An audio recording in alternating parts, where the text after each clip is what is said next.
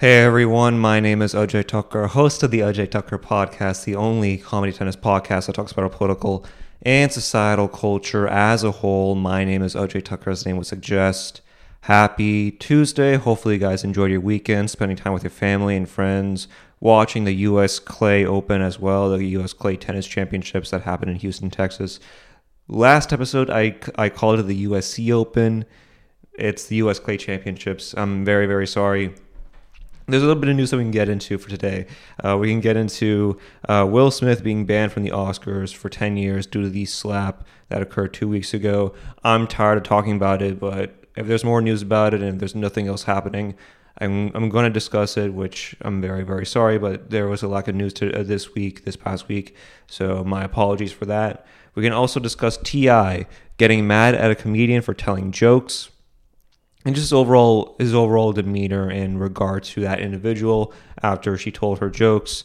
Uh, we can discuss Chrissy Evert, uh, Chrissy Evert uh, discussing Naomi Osaka and why she must handle heckling better, and why I support her in her stance, and why I do think she is completely on the ball and right on the money when it comes to her criticisms on Naomi Osaka. And we can also discuss my weekly pick, which obviously wouldn't be that much of a shocker. It's not a special just uh, just want to tell you uh, full on out. It's not a special, uh, but it is a song uh, from one of my favorite my favorite band of all time. So we'll discuss that as well. Uh, but we'll start off for today. Will be Reilly Opelka versus John Isner. Uh, the final that occurred yesterday, the Sunday final that occurred yesterday, where Reilly Opelka beat John Isner 6 3 7 6 7 9 7 was the tie breaking set. I'll be quite honest with you. I watched the uh, first hour of the match. I would say like the first set of the match I watched, and then I didn't really watch the second set because of the fact that not only was it not an ATP 1000 tournament, but I also had comedy as well. I, am I'm a stand-up comedian, so I do open mics and whatnot. So I had to go to some open mic, uh, some gay bar. You know, had to do had to you know, go to the gay bar and you know do my comedy there. Uh, I'm kidding, it wasn't a gay bar, but uh, close enough uh, the audience was quite that. No, uh, but again, I had, I had, some comedy to go to, so uh, you know, again, you know, I, I wasn't able to really fo- uh, focus or pay attention to the latter half of this match, but I was able to watch the first half, and overall, Reilly Opelka beat John Isner six three seven six nine seven. Um, and the reason as to why Reilly Opelka beat John Isner uh, was more was basically because of the fact that he was able to utilize all areas of the court and play John Isner's game, but to a better extent, right? Because both of these individuals, if you look at John Isner, if you look at Reilly Opelka, these two are massively huge. Like they are towering over six eight, six nine. I mean, Reilly Opelka's like 6'11", 7 foot. I mean, John Isner, I think he's he's like in the 7 foot as well. Uh, might be a little bit shorter than 7 foot, but still in the same age, uh, vicinity as that of Reilly Opelka. These are two individuals that do well, extremely well at the net. But with Reilly Opelka, the reason as to why he won was because of the fact that he played John Isner's game, but teed it up a little bit more. And you really saw that, especially in the first set, but it was more so evidently uh, done in that second set. I was able to watch the highlights for the second set. And what I came across from it was that Reilly Opelka has some of the best return serves in the tour. I mean, especially when the going gets uh, gets tough, when he's in the thick of it. I mean, Reilly Opelka's return serves are amazing, and that was one of the key factors for Reilly Opelka to win against John Isner when you see that three all, uh, fifteen all, that's at that that point where Opelka just hit like a great down the line return serve winner. I mean, that was it was a clean shot. I mean, that was one of the cleanest shots I've ever seen. It wasn't even like touched by Isner's racket. That was amazing. It allowed Opelka to go, uh, go up uh, 530. Isner serving. One of the best points of that match, of that entire match, and really gave you the understanding that both these individuals, while they're very tall, and while John Isner is the sort of quintessential prototype of a serve and volley type player, there are times where that can go against him. And Reilly Opelka really did something that a lot of very few tall individuals were able to do, which is have great return serves and utilize it for passing shots as well. You know, and he was able to be more consistent around the baseline because of that.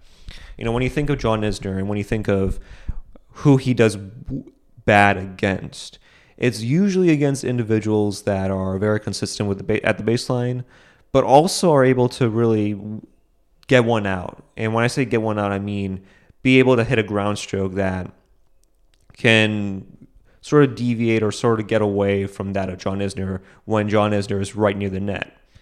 And look at all the matches that Andy Murray had with John Isner, right? Andy Murray was able to, you know, for lack of a better term, was able to own John Isner in those matches.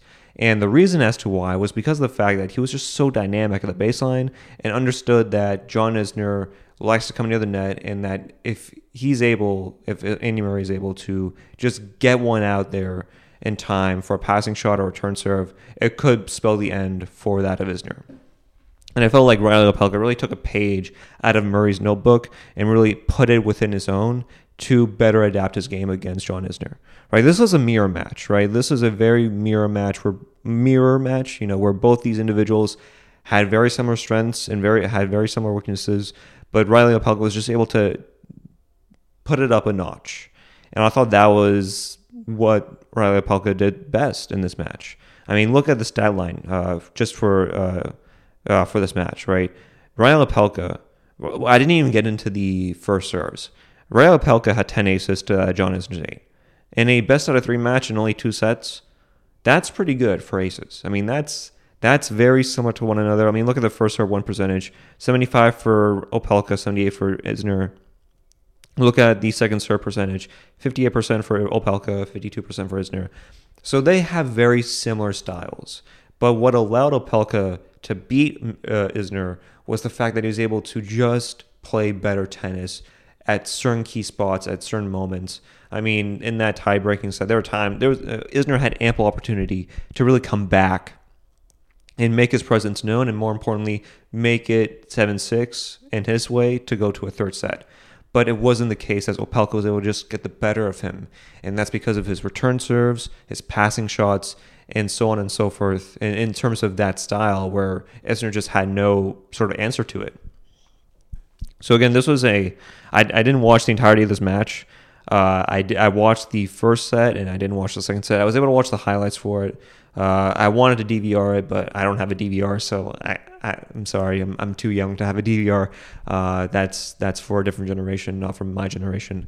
But again, when you watch this match, what it really shows you is that Opelka can do well against his own players, against players that have a similar style to him.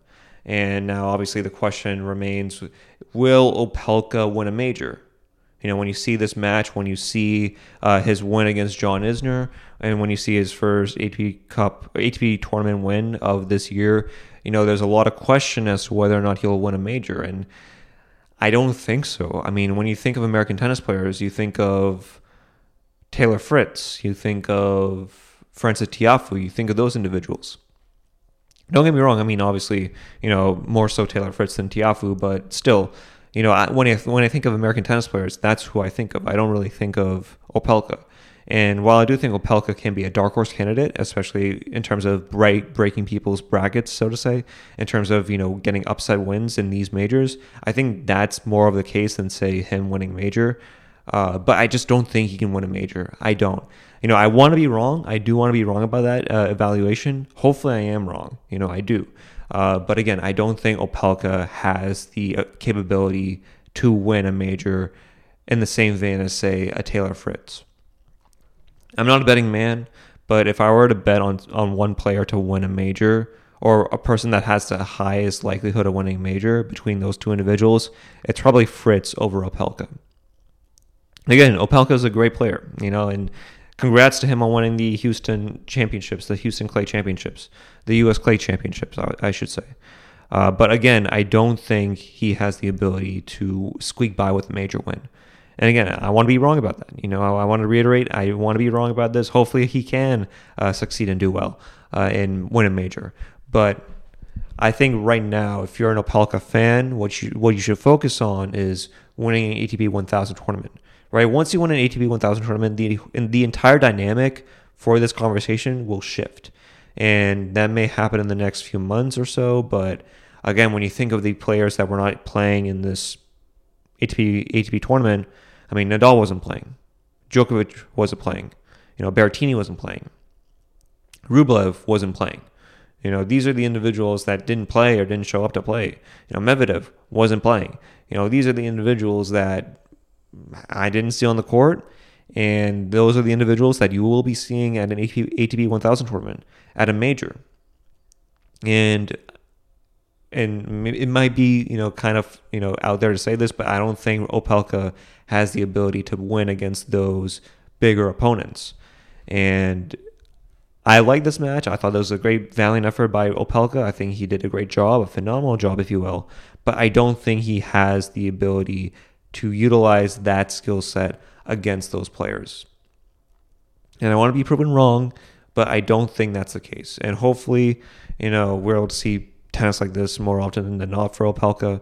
Uh, I just don't think it's possible against those players in particular. You know, so that's where I want to leave it off with that, uh, with that kind of discussion. Uh, but yeah, I mean, overall, you got to give Opelka his credit. I mean, not many people could have saw him or seen him win this major uh, in this tournament. Uh, because let's be honest here, it's not the biggest tournament, uh, so not many people actually saw it. Uh, no offense to Opelka, but yeah, not many people saw this tournament. And uh, when I saw Twitter, I'm like, wow, like nobody's really talking about it, like nobody whatsoever, like at all, uh, at all.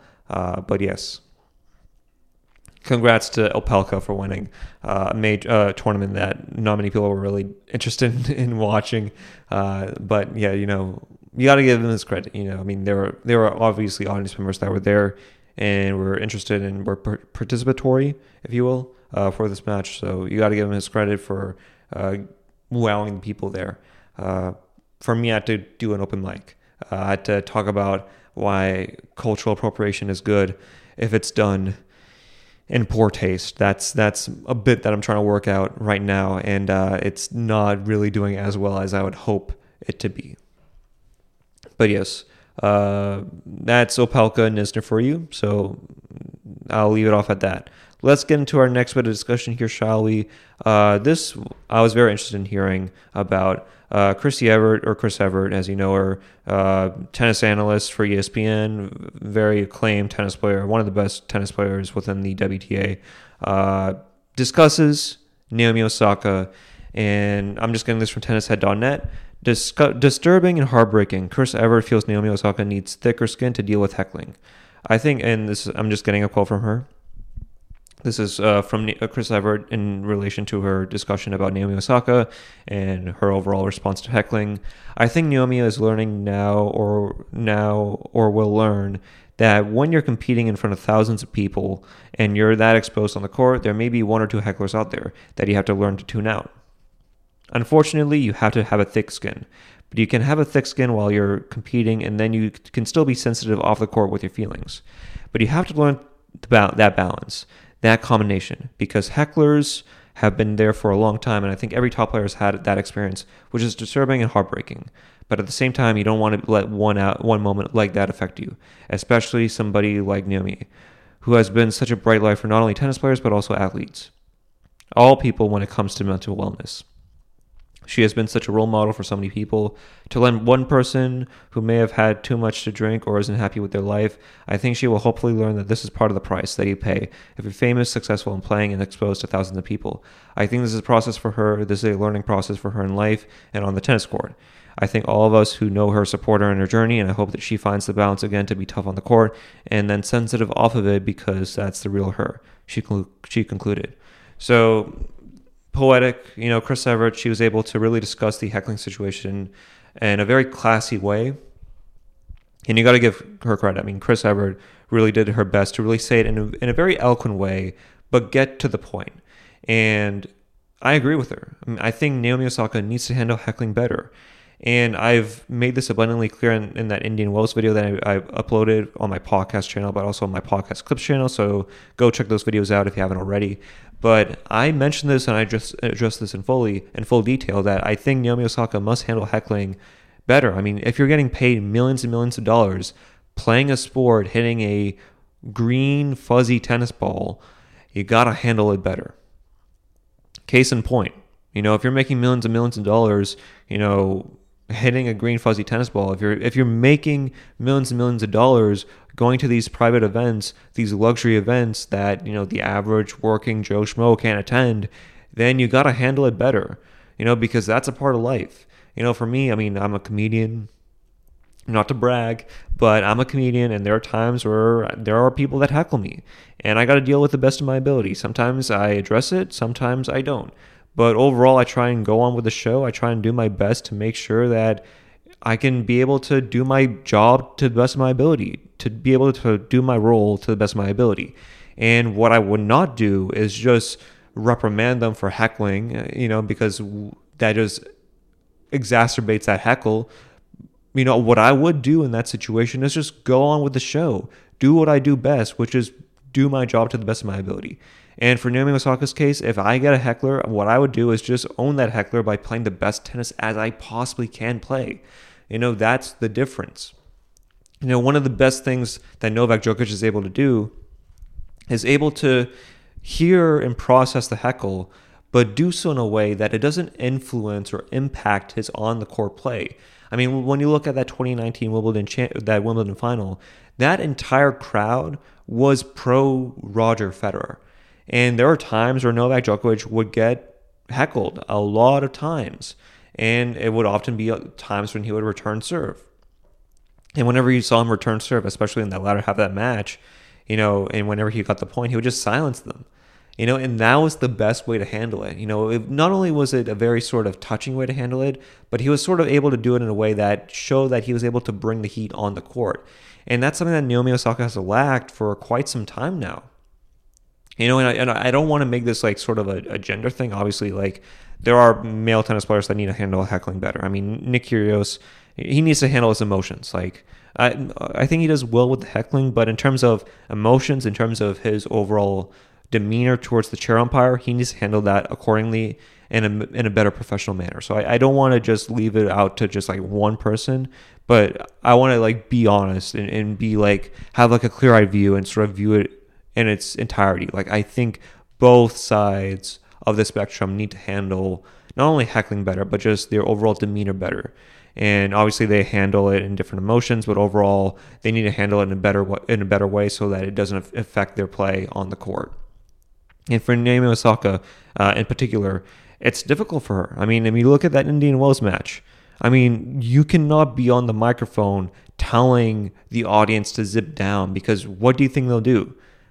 They're just going to continue, you're just going to embolden that same rhetoric and that same behavior if you're just on the mic telling them to be quiet and to let, let, let you play the match, right? So again, you have to handle it better. And I think for Chris Evert, if there's one person that understands heckling, it's Chris Evert. I mean, when you saw her play, I mean, she had to deal with a lot of heckling. I mean, maybe not so much as Navratilova, but still, I mean, when you look at Chris Evert, she had to handle it with a lot of heckling. I mean, every tennis player has to handle with a lot of heckling. So, I mean, I think this was the best way to sort of put it out because not only is, I mean, I had to play the game, but you know, she is a woman. She is a tennis player, a former tennis player, a very accomplished tennis player. So, I mean, she checks, you know, all the boxes that needs to be there when it comes to being able to sort of critique a, a, player, but do it so in a very sort of sympathetic way, in a very sort of understanding way, if you will. And I think she was the best person to go out there and sort of like put this out there because a lot of people feel this way. And obviously, some people may say it in a more crass way, I would say. Uh, some people may say it in a more sensitive way, but at some point, you got to be honest about it. You know, you got to keep it a buck. And if we're able to say that about, you know, other tennis players, you know, if we're able to say that about, you know, Benoit Paire or say, uh, hopefully I'm saying his name right, Benoit Paire.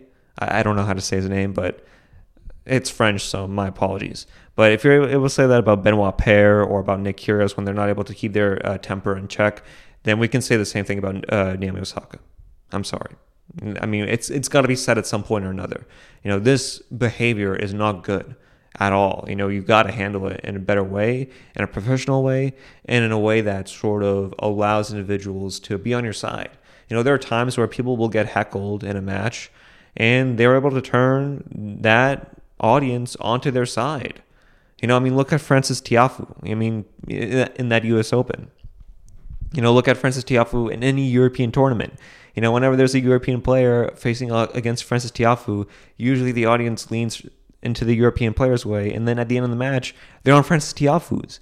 You know, because it shows because they like the encore theatrics. They like a person that gets the audience invested on the court for on the court tennis play. And when you have Frances Tiafoe who's just able to do that so masterfully, then it gets them interested and engaged with that said player.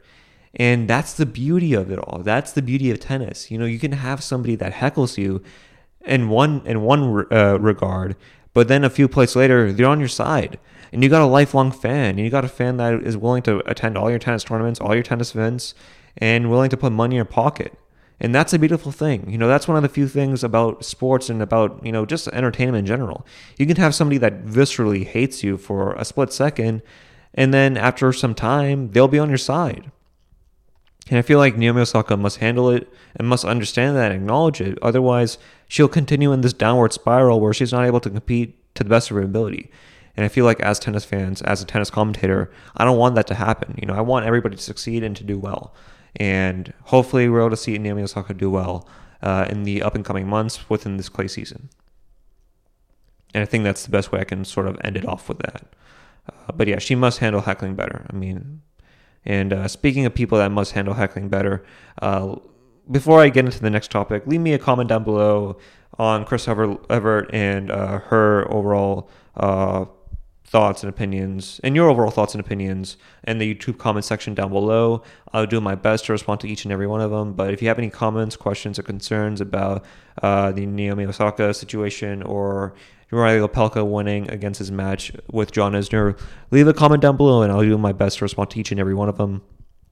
If it's bad, I'll just leave like a heart emoji next to it or something. Uh, that's the best I'll do. Uh, if it's funny, I'll obviously discuss it and uh, talk about it and, and, engage with it in the comment section. We'll duke it out in the comment section down below. But uh, yeah, just leave a comment down below on any of these topics that I discussed. Uh, I feel like the more engagement and the better of a community that we are able to create, the better it is for this podcast to grow, and more importantly, for this podcast to be entertaining. So hopefully, uh, you can leave a comment down below, and we'll discuss more in, into detail about it later. All right. Speaking of people that can't handle heckling, uh, let's get into T.I. All right. So T.I. got mad at a comedian. So if you guys don't know T.I., he's like this rapper, uh, like southern rapper. He was big in like the crunk era. You know, uh, was very influential in terms of bringing uh, individuals into the limelight. I think he was like the first person to break out Iggy Azalea.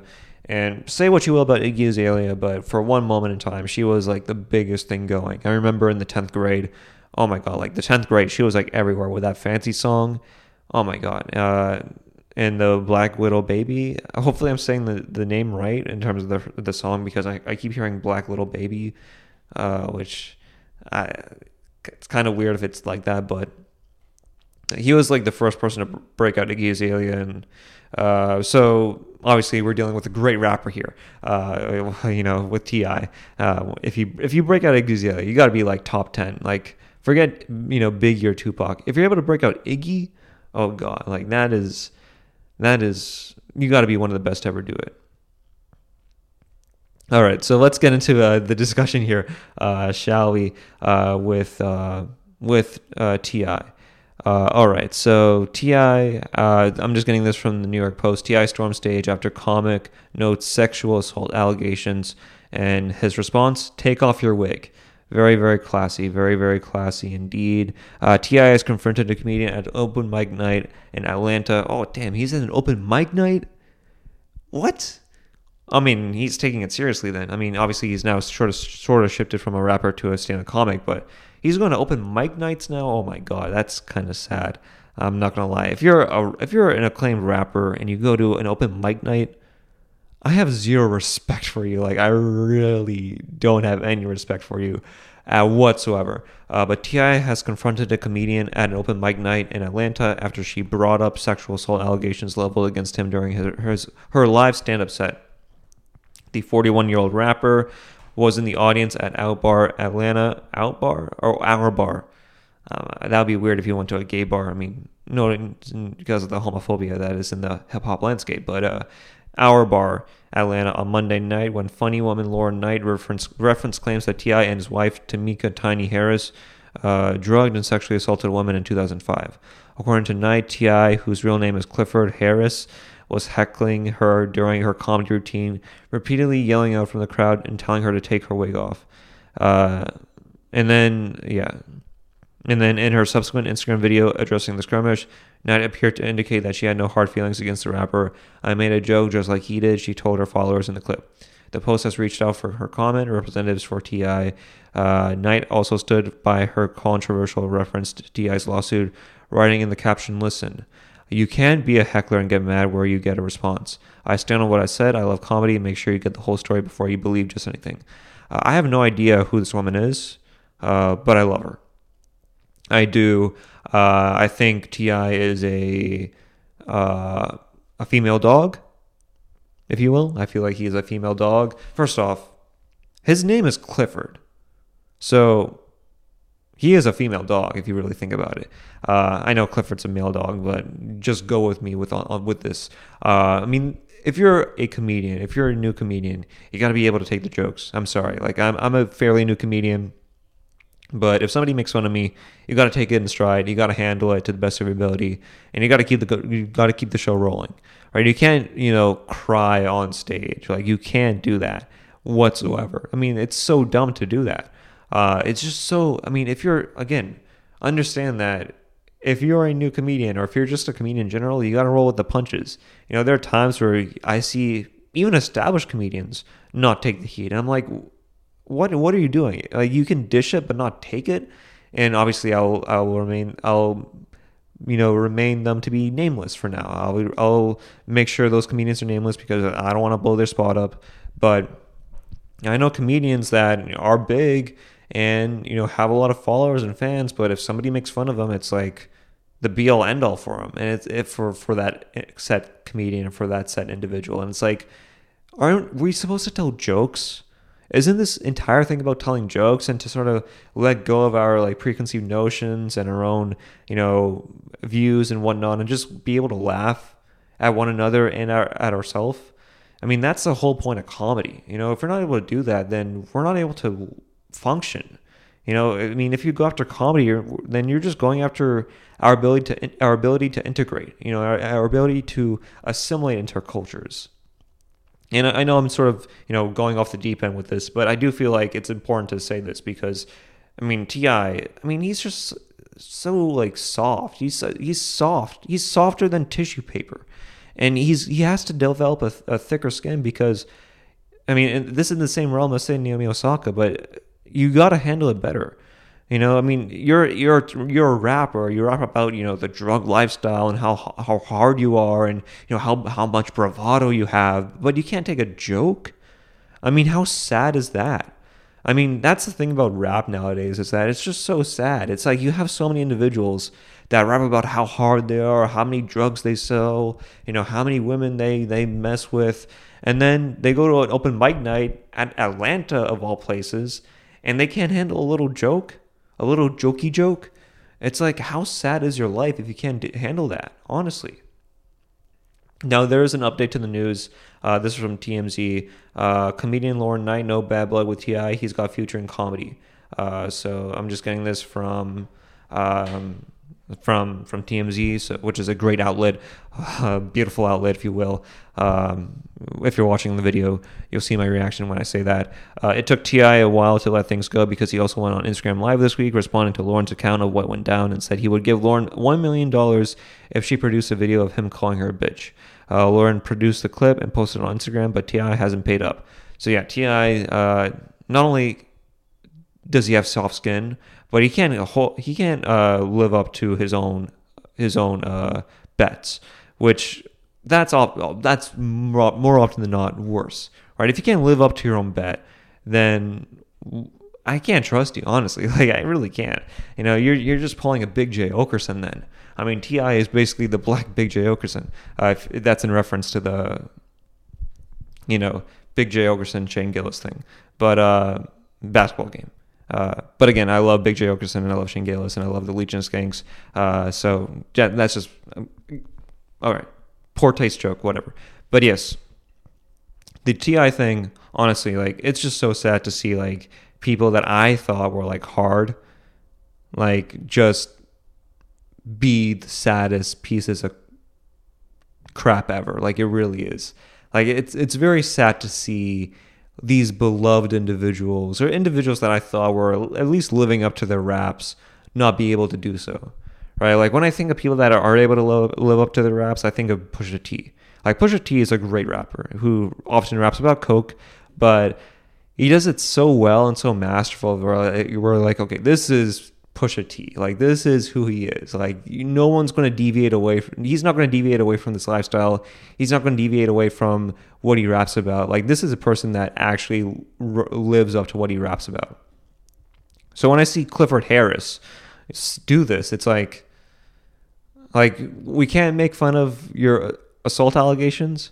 You know what's worse than making jokes about assault allegations? Being alleged for assault that's worse. So when I see this, it's like like the things that people get mad about are so weird. Like the things that that people say there's a line or things that you can or cannot joke about is so dumb. Like I remember a few few years ago, maybe a few months ago, uh, somebody like made a joke about like you know, punching a trans person, you know, like, you know, threatening to punch a trans person. And he was just joking about it. Like it was a, just like a innocuous joke, like a blue, like a off color joke, a blue joke, if you will. And people were like, you can't make jokes about, you know, punching trans people and whatnot. It's like, yeah, you can. We play a video game called Call of Duty where we kill, you know, innocent people and it's one of the best games out there. Like Call of Duty, Modern Warfare, that entire series, like the Modern Warfare series. I don't know about the new newer Modern Warfare games, but Modern Warfare one and two are some of the best FPS games ever made. They really are. So if we're able to make video games about you know shooting people, you know why can't we make a joke about you know, punching people, right? Like, understand that there is a difference between a video game shooting people and a joke about punching a certain group of people as opposed to an actual assault on said people, right? Understand that there is a difference between that. And if you're not able to understand that difference, then you just don't get comedy. Like, I'm, I'm sorry, I, I'm hurt. I'm sorry to burst your bubble, but if you if you can't understand that, then I don't know what to tell you. And uh, obviously, like, I'm sorry to like talk about comedy in this way. I know people hate it when you know a person like talks about comedy and like sort of stands up for comedy but i gotta be that dude i'm sorry. I gotta be that dude you know? So when i see this it's no different than when i see somebody rush to the stage uh, to yank a microphone out of a comedian's hand. You know this is no different than what happened to nimesh patel in, at columbia university. This is no different than that.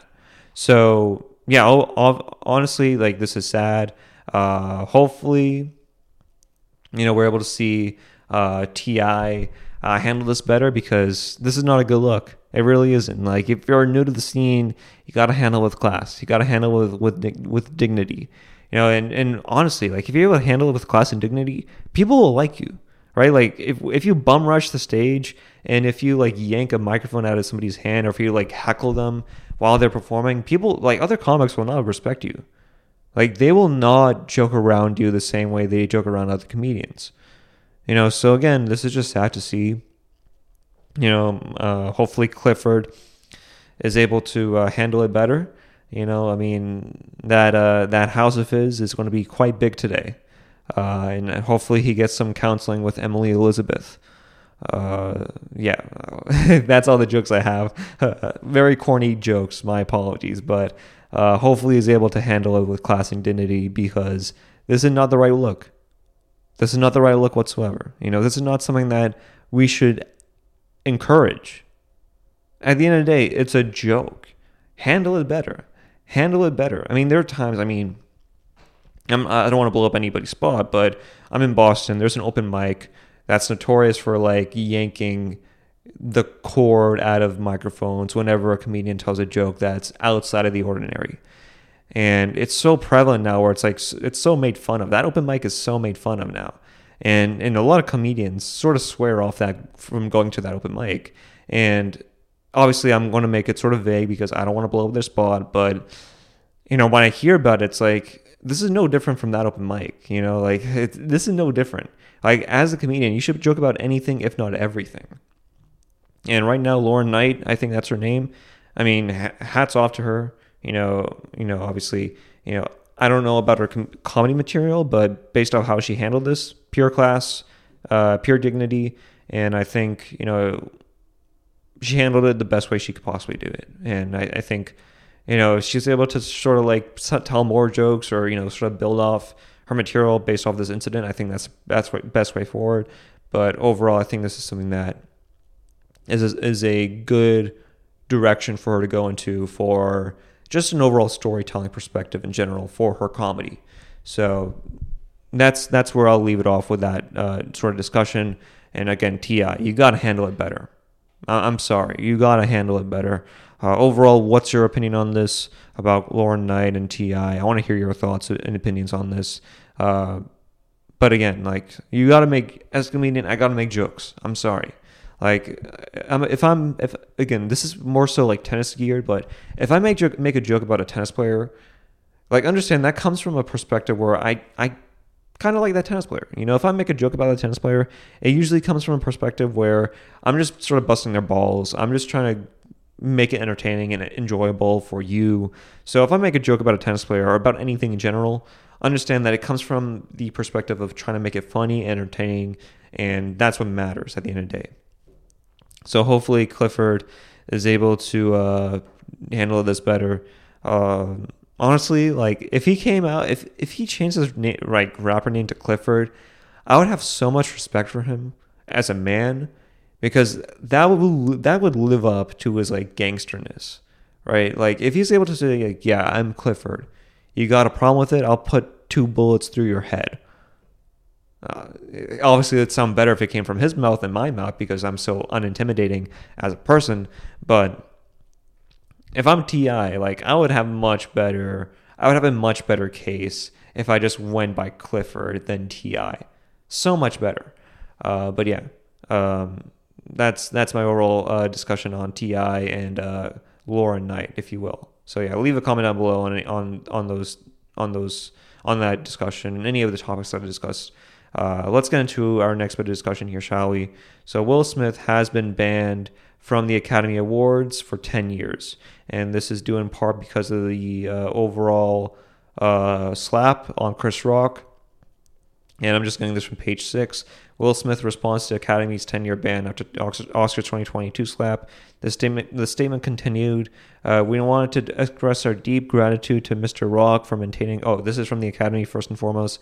Then I'll get into Will Smith. Uh, the statement continued We wanted to express our deep gratitude to Mr. Rock for maintaining his composure under extraordinary circumstances. We also want to thank our host, nominees, presenters, and winners for their poise and grace during our telecast. The actor 53 will keep the Oscar he won this year for his role in King Richard. And basically, his overall response to it was how he's uh, he apologizes to the Academy, how he apologizes to Chris Rock. He went more into detail with with his apology to Chris Rock uh, as opposed to his uh, original response. Apparently, he only addressed Chris Rock once during the entirety of his apology, his initial apology. But he sort of went into it in this apology. And overall, uh, this changes nothing. Like I still have zero respect for Will Smith as a person. I really have zero care for that man. And again, like I hate to like sort of talk about this because again, like everybody's sick and tired of it. Like let's be honest here. Like I'm sick and tired of it. You're sick and tired of it. We're all sick and tired of discussing this. Jerrod Carmichael on SNL really did a great job in his monologue, sort of discussing it, but without really discussing it. And go check out that monologue out. He really did a good job with it. Um, one of the few things that I actually found funny from SNL. Uh, but overall, I'm sick and tired of it. You're sick and tired of it. Uh, I'm I'm happy that he got banned. Honestly, for ten years. Honestly, I think it should be more. Uh, but I mean, I, I think he should have he should have been revoked from his Oscar. I mean, you can't handle your way yourself in that way or in that manner. There's so many other individuals that were nominated for that Best Actor award that should have won. I mean, Denzel, I didn't watch Macbeth, but Denzel is a great actor. He should have won. Andrew Garfield, I didn't like the movie, uh, the Lin Manuel Miranda, because I don't like theater kids. But Andrew Garfield did a great job as Jonathan Larson. He should have won an Oscar. I mean, obviously, I don't like theater kids. That goes without saying, but there's so many individuals that should have won an Oscar. And Will Smith, I mean, obviously, I feel like he did it because of the fact that, uh, uh, you know, he's been so known, so beloved that they had to give it to him. Uh, but again, it's just it's just such a dumb thing to do to go up on stage and to like slap a, a comedian for what telling jokes you didn't like. So dumb. I this is uh, Will Smith's. I, I got the uh, apology that he sent, so uh, I, it took me a while to really like enlarge it, so my apologies. But he says, I accept and respect the Academy's decision. He sent a brief statement for page six, to page six on Friday. Um, yeah, so that's basically what he said. Uh, I don't know why I drummed it up that much for that to be so anticlimactic. It felt like M. Night Shyamalan's recent movie. But um, yeah, so Will Smith apologized. And uh, I saw a video with him and Jada Pinkett where Jada Pinkett was like saying, like it was like it was a big, it was big on Reddit. Like, it like honestly, it was like one of the most upvoted things I ever saw on Reddit, where it was like Jada Pinkett Smith talking to Will Smith and saying how this sort of counselor therapist was so beneficial for both of them, and she had a camera on and sort of putting it on Will Smith's face, and Will Smith was so pissed off that she would put a camera to her, to his face and Will Smith sort of like delicately said to her that, hey, like I, I understand that social media is my bread and butter. Uh, don't put a camera in front of my face without, you know, con- uh, without giving me consent or without me giving you consent to do that. And J- Jada Pinkett Smith was like, oh, see, we need more counseling. We need more therapy. He needs help. I'm like, whoa, whoa, whoa, whoa, whoa. Like Will Smith said it in a way that was very delicate, delicate and very eloquent and more importantly, said in a very sensitive way that honestly I felt very empathetic for. Like I, I, I felt very sort of sad for. And you're going to come out here and say, "Oh, we need more therapy, we need more counseling." It's like, no, no, no. The problem was you, Jada. Like if you're a person that you know points the blame at other individuals, more often than not, it's you, right? If it's always on another individual, sometimes you got to blame yourself right? Like that's there's that Gandhi quote where it's like if you're pointing one finger at somebody else, understand that there are three fingers pointing back at you. I feel like that's a Gandhi quote. I don't know if it's a Gandhi quote. I'm sure it is. If it is, if it's not, then whatever. I'm still going to attribute it to Gandhi because that's Gandhi for you. But again, Will Smith. I mean, I felt bad for him in that moment. Like I really did. When I saw that sort of fizzle out, and when I saw that video, I'm like, oh, like this man is traumatized by her. Like this man is is scared of her. And and I don't know why he's still in that marriage. Maybe it's because of the alimony and child support or or because of the divorce settlements and the amount of money he has to give to her. Maybe that's the case. Maybe it's because of Scientology. Maybe he, there are some rumors about him uh, you know, uh, playing on the same team or something. Maybe that's that's the case. Who knows? Who knows? But that's one of those instances where I watched it and I was like, this is just sad. This is just this is infuriating. Like I wanted to go in there and like defend Will Smith. And I, I don't like Will Smith. I'm gonna be quite honest with you. I, I mean I was sort of like cautious about Will Smith. I, I, I thought there was like something weird about him. Like I never trusted Will Smith. I'll be quite honest with you. Like when I watched him, like okay, this this is some like interesting dude that like I don't know. I I'm I'm I'm on my p's and q's with. And when I saw that slap, I was like, okay, like I don't trust this man whatsoever. This man is corny. Uh, just his over, like my overall opinion on him was always sort of cautious. And then once once I saw what happened two weeks ago on Sunday, I was like, okay, this man is sad, and there's obviously some deep seated trauma that's in him, like some deep seated trauma. So again, this is sad. Uh, Will Smith is a man that I have zero care for now. And that's because I don't care about individuals that don't respect or don't acknowledge jokes. Like, I'm sorry, you can't handle a joke. I'm sorry for you. I'm sorry for you, but that doesn't mean you gotta rush to the stage and slap that person. Like, I'm sorry, you gotta handle jokes in a better way, especially as I mean, especially when there was a rundown of what would happen at the Oscars the day beforehand.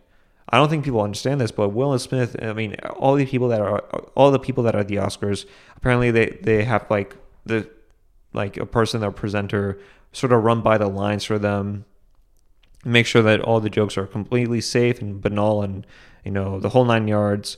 So Will Smith and Jada Pinkett Smith were at the Oscars Saturday, or like the Oscars rehearsal on Saturday, you know, going through the jokes, and they loved it. And all of a sudden on Sunday you have a change of heart. That makes no sense whatsoever. So again, you know, like I, I don't care about Will Smith. I really don't. Like when, once I saw that, I was like, screw this man. Like honestly, screw this man.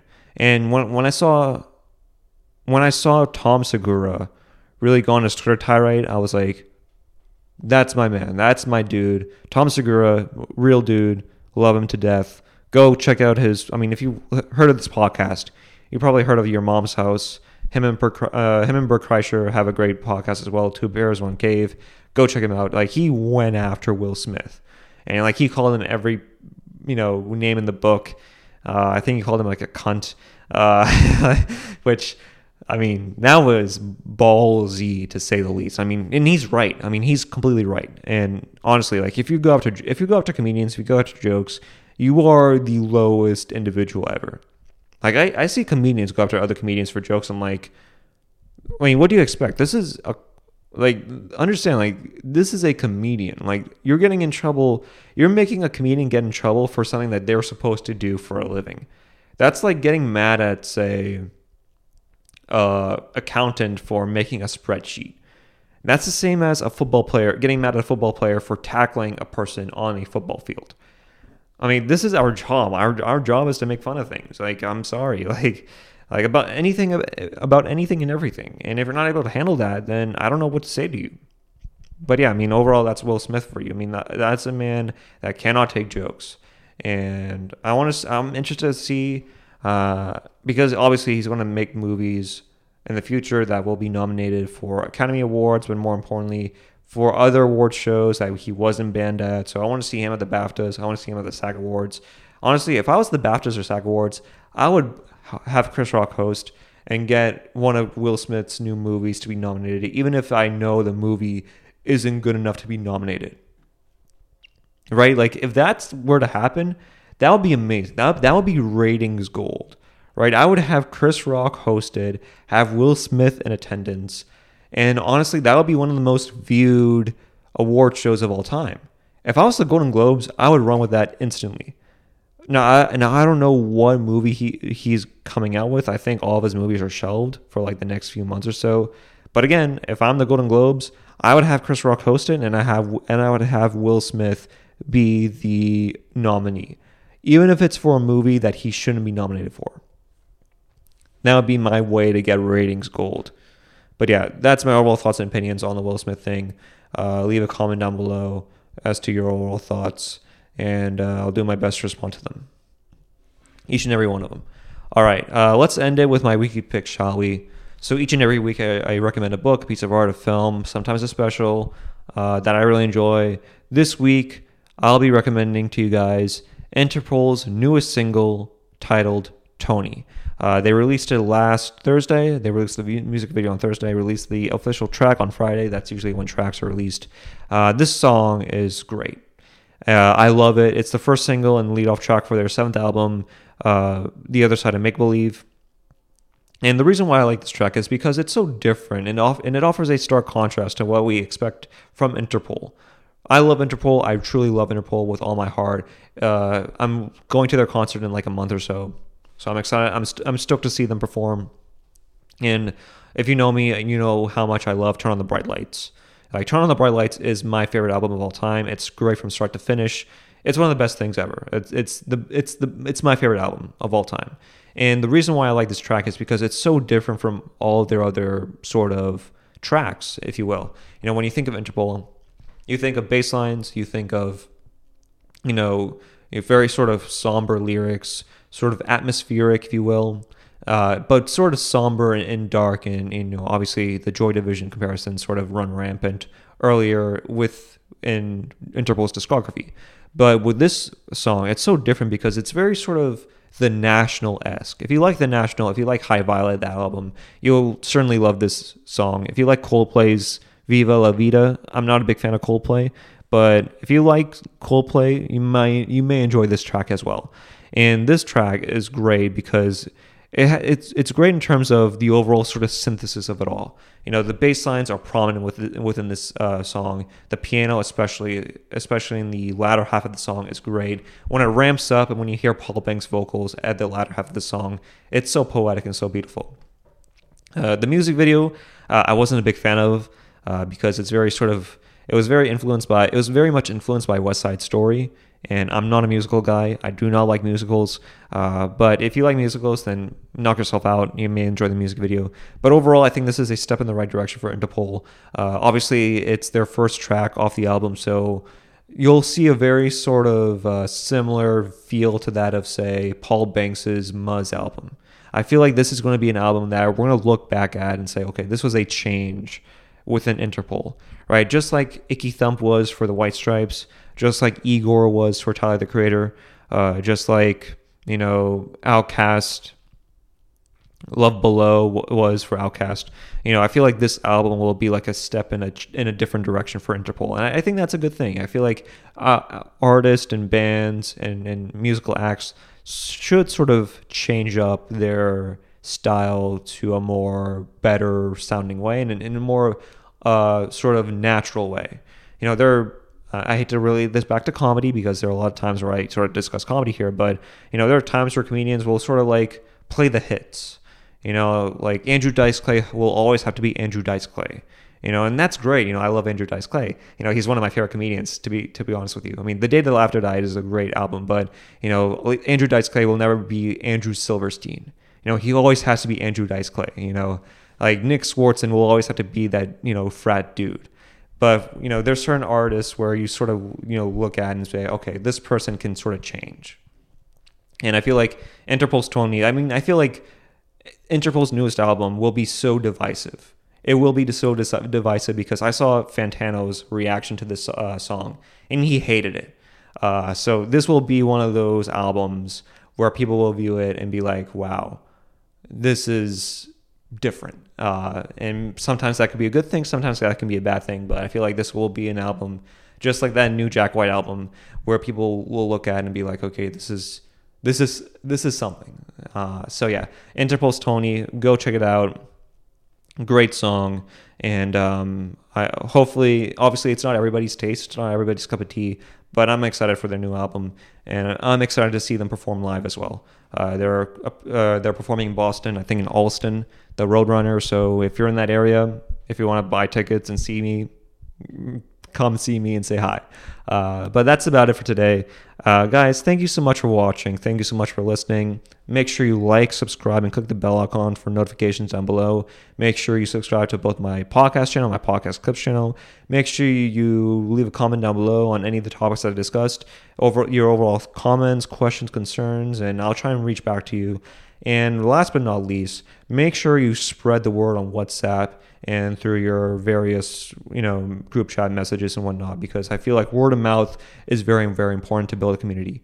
And I feel like if we're able to, if we're, if you, you and I are able to uh, build a community, if we, if we are able to build a community, then I think it will just add to the podcast and really add to uh, the overall enjoyment aspect of what I'm trying to do here and what we're trying to do here. So leave uh, just messages to one person, at least one one person, and you know make sure you rate and review on iTunes and Spotify as well. So guys, thank you so much for watching. Thank you so much for listening. I'll discuss the Monte Carlo Masters uh, this Thursday. I know there's a few uh, matches that I really am interested to watch, and I think it'll be great discussion and a great banter to have. So guys, thank you so much for watching. Thanks so much for listening, and I'll see you guys on Thursday. Peace. See y'all.